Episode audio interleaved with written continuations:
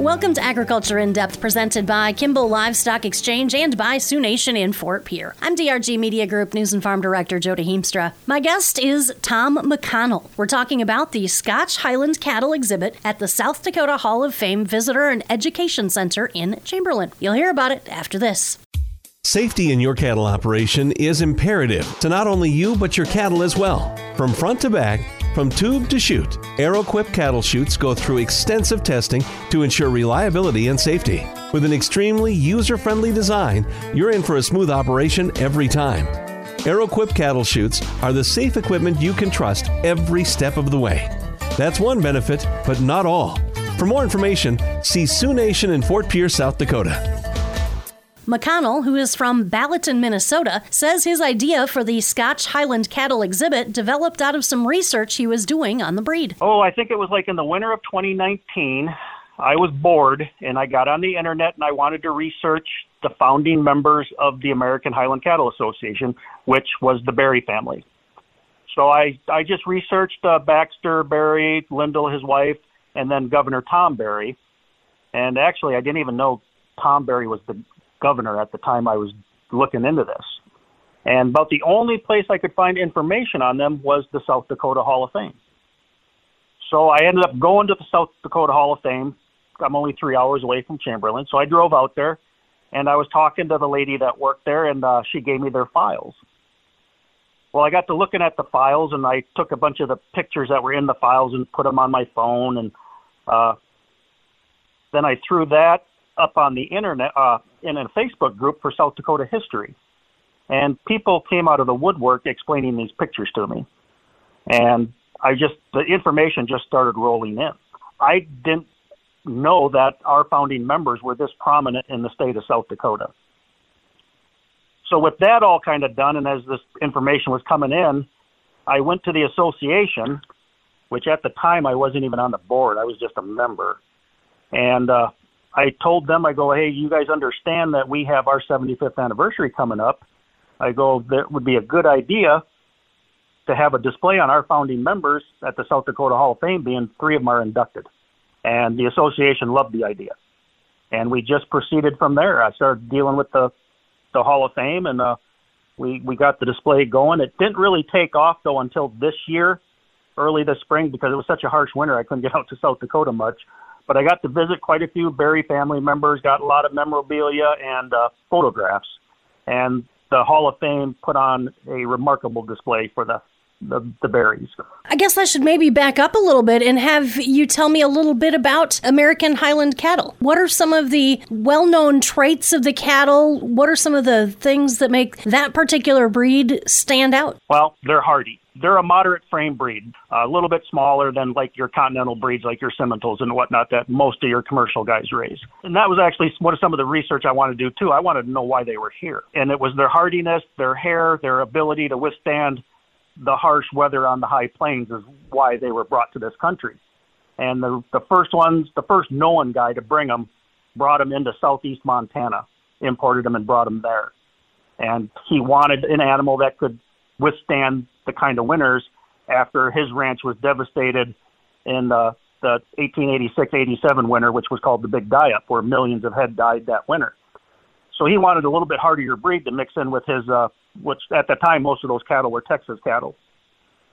And the Berries, when they came into it, they were looking for the same thing. Uh, one thing the Berries did very well on their ranch was crossbreeding uh, breeds that could withstand the heat, but could also withstand the harsh winters out there near the Badlands. And that's why they looked into the highlands. But they're they're known for that, for being able to withstand the harsh weather. Uh, uh, the meat is very it's very good meat, uh, very lean meat. Uh, it's they don't carry the back fat that like your a lot of your traditional commercial breeds do. They don't need it because they have a double hair coat. Uh, they got they have a thick layer of hair uh, that's really thick and plush, and then over that is those long hairs that everybody sees and that, that they're famous for. Those long hairs shed uh, snow and rain, uh, so they they don't get soaked to the bone, uh, down to the skin. They they stay. You can stick your fingers into the, their hair after a heavy rain, and they're very dry and warm underneath there. So they were they were ideal for crossbreeding also, and that's like I said why the uh, Baxter Berry originally got them for the ranch he had quite a few breeds there that he was experimenting with. We've mentioned uh, Baxter Berry and the Berry family and their connection to the American Highland cattle or the Scotch Highland cattle in South Dakota. George Bridge is another name that you kind of accidentally tripped over, but he had a pretty good impact on that breed as well. Let's talk about that. Yeah, he was a, he was a showman in his own right. Uh, he was good for propaganda for the breed for promotion. He got his Highlands. He wanted he uh, if you know his story, he wanted to get his oxen team, so he built his ox cart, and then he decided he wanted Highlands to pull it. So he contacted the Berries, Baxter Berry, to get his first Highlands. So that's his connection to the breed and the association. He was never a member to our knowledge. But anyway, when I, I found his picture at the Hall of Fame in Lyndall's file, I just assumed the picture of George and the, the oxen and the covered wagon was something to do with the Berries. And that was also in my bunch of pictures that I put on in, in, in this South Dakota History Facebook group. And George's grandson and his grandson's wife, they contacted me and explained what that picture was. So it was just a whole different story in itself that was just really, really interesting. And they had uh, they had all the letters that George had uh, corresponded with back and forth with the Berries on getting these oxen and everything. And I think in George's life, he did 14, I want to say, Highland oxen, of which most of them came from the Berries. A couple other ones came from another founding member of the association, a, a man named Ray Carr, who I who was actually from his ranch was in Ballantyne, but I believe he was from the Gregory or Winner area.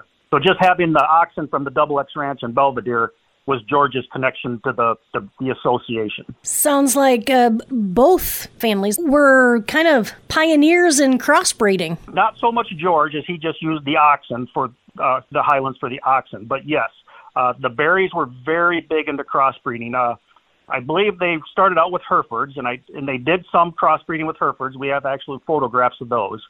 But he uh, he had a lot of Bram, Brahmas on his uh, ranch. He had Texas Longhorns and he even had a breed called the Afrikaner up there, trying to cross with Highlands and crossing with each other to find a breed that could sustain itself on that that badland type uh, range. They didn't ranch like we do nowadays. They would kick these animals out there, and they would survive on their own for three to four years before they'd bring those steers in to ship them out. So they they had to be tough, and they had to be able to survive that environment with very little care. The Scotch Highland cattle were brought over and helped establish the breed here in America, thus the American Highland Cattle Association, right? Yes. Originally, there was no breed registry here in the U.S. So when the first ones came over, most of them did not come with their registrations because there was no place to record them here. And that was as early as like 1896, and there were actually some before that too. We just don't know the exact records on them. And then when Baxter got involved with the breed, somewhere in there they decided that they needed to register them. So they did a lot of research. They went through a lot of highlands and they went through shipping records and farm ranch breeding records to determine which ones were still pure. So those ones that they determined were still pure were put in the her- the early herd book. And then after that, they started importing a lot. Uh, Baxter was very much involved with importing uh, Highlands from directly from Scotland. And then they just started. Their, our, the association that was actually started on the Double X Ranch in Belvidere in 1948. That was August 30th, 1948 was the very first uh, what we call the founders meeting. Those guys got together, they determined what they were going to do and how they wanted to do it. And then the herd book was officially opened, I believe it was February 15th of 1949, with the very first bull being registered by the name of Blue Hill, and he had registration number 1. But every animal in our herd book was meticulously documented. They may not have had the registration papers from Scotland, but they knew they came from Scotland by shipping records and, and they knew they were pure by farm records. So uh, there was a lot of animals that did not get in the early herd book that were in this country already because they couldn't prove anything proving and finding that history back then, they didn't get to pop up the internet or pull out a, a, flash drive or go to a herd association website to find the background. There's a lot of paper and uh, I'm guessing a lot right. of boxes, a lot of contact that had to get made to be able to track these cattle back to guarantee that they are they were pure. I don't have the exact numbers, but they probably had to go through a couple thousand head of Highlands and I believe there's only about 200 that made the herd book. There were quite a few highlands in the country, mostly up in southeast Montana, or I'd say Montana in general, eastern Montana. There was a lot of highlands in the country back then, early 1900s to the 1920s, 30s, 40s, right about the time the Berries showed up, or at least about the time they. I I I don't remember what year the Berries first got their highlands. I want to say it may have been 1942. I have that written down somewhere, but I just, I just can't remember off the top of my head. So they had them for quite a while before they started to, decided to start the registry.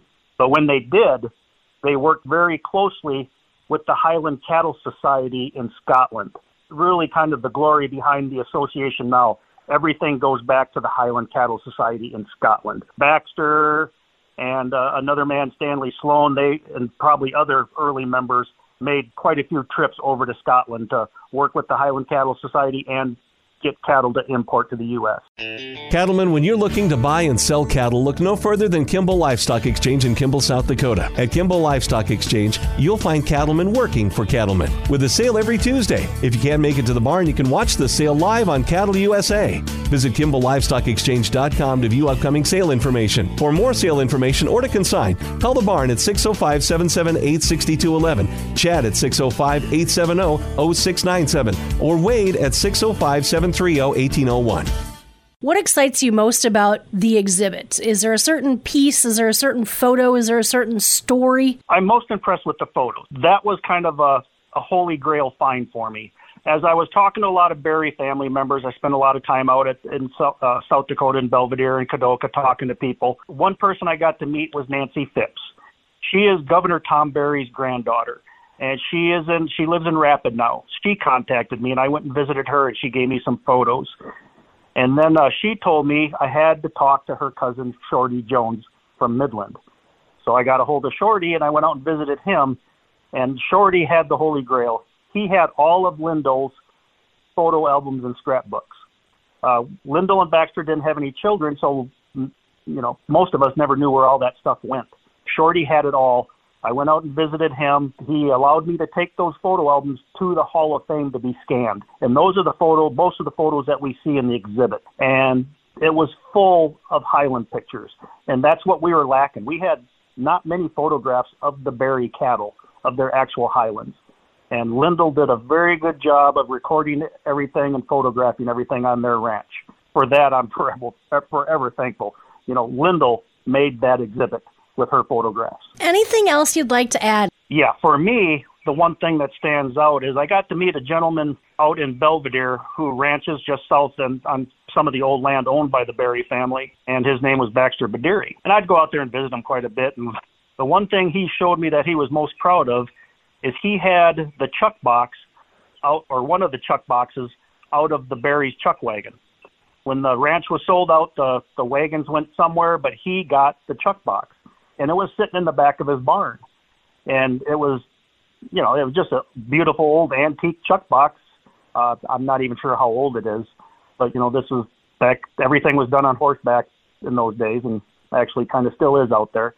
But uh, he allowed me to take that chuck box and use it in the display at the Hall of Fame, and it just it just really stands out. And, and it's, it's a beautiful piece of antique uh, ranch history and it's got the double X brand on it. The American Highland Cattle Association is celebrating its 75th anniversary in 2023. With Agriculture in Depth brought to you by Sioux Nation in Fort Pierre and by Kimball Livestock Exchange, I'm DRG Media Group News and Farm Director Jody Heemstra.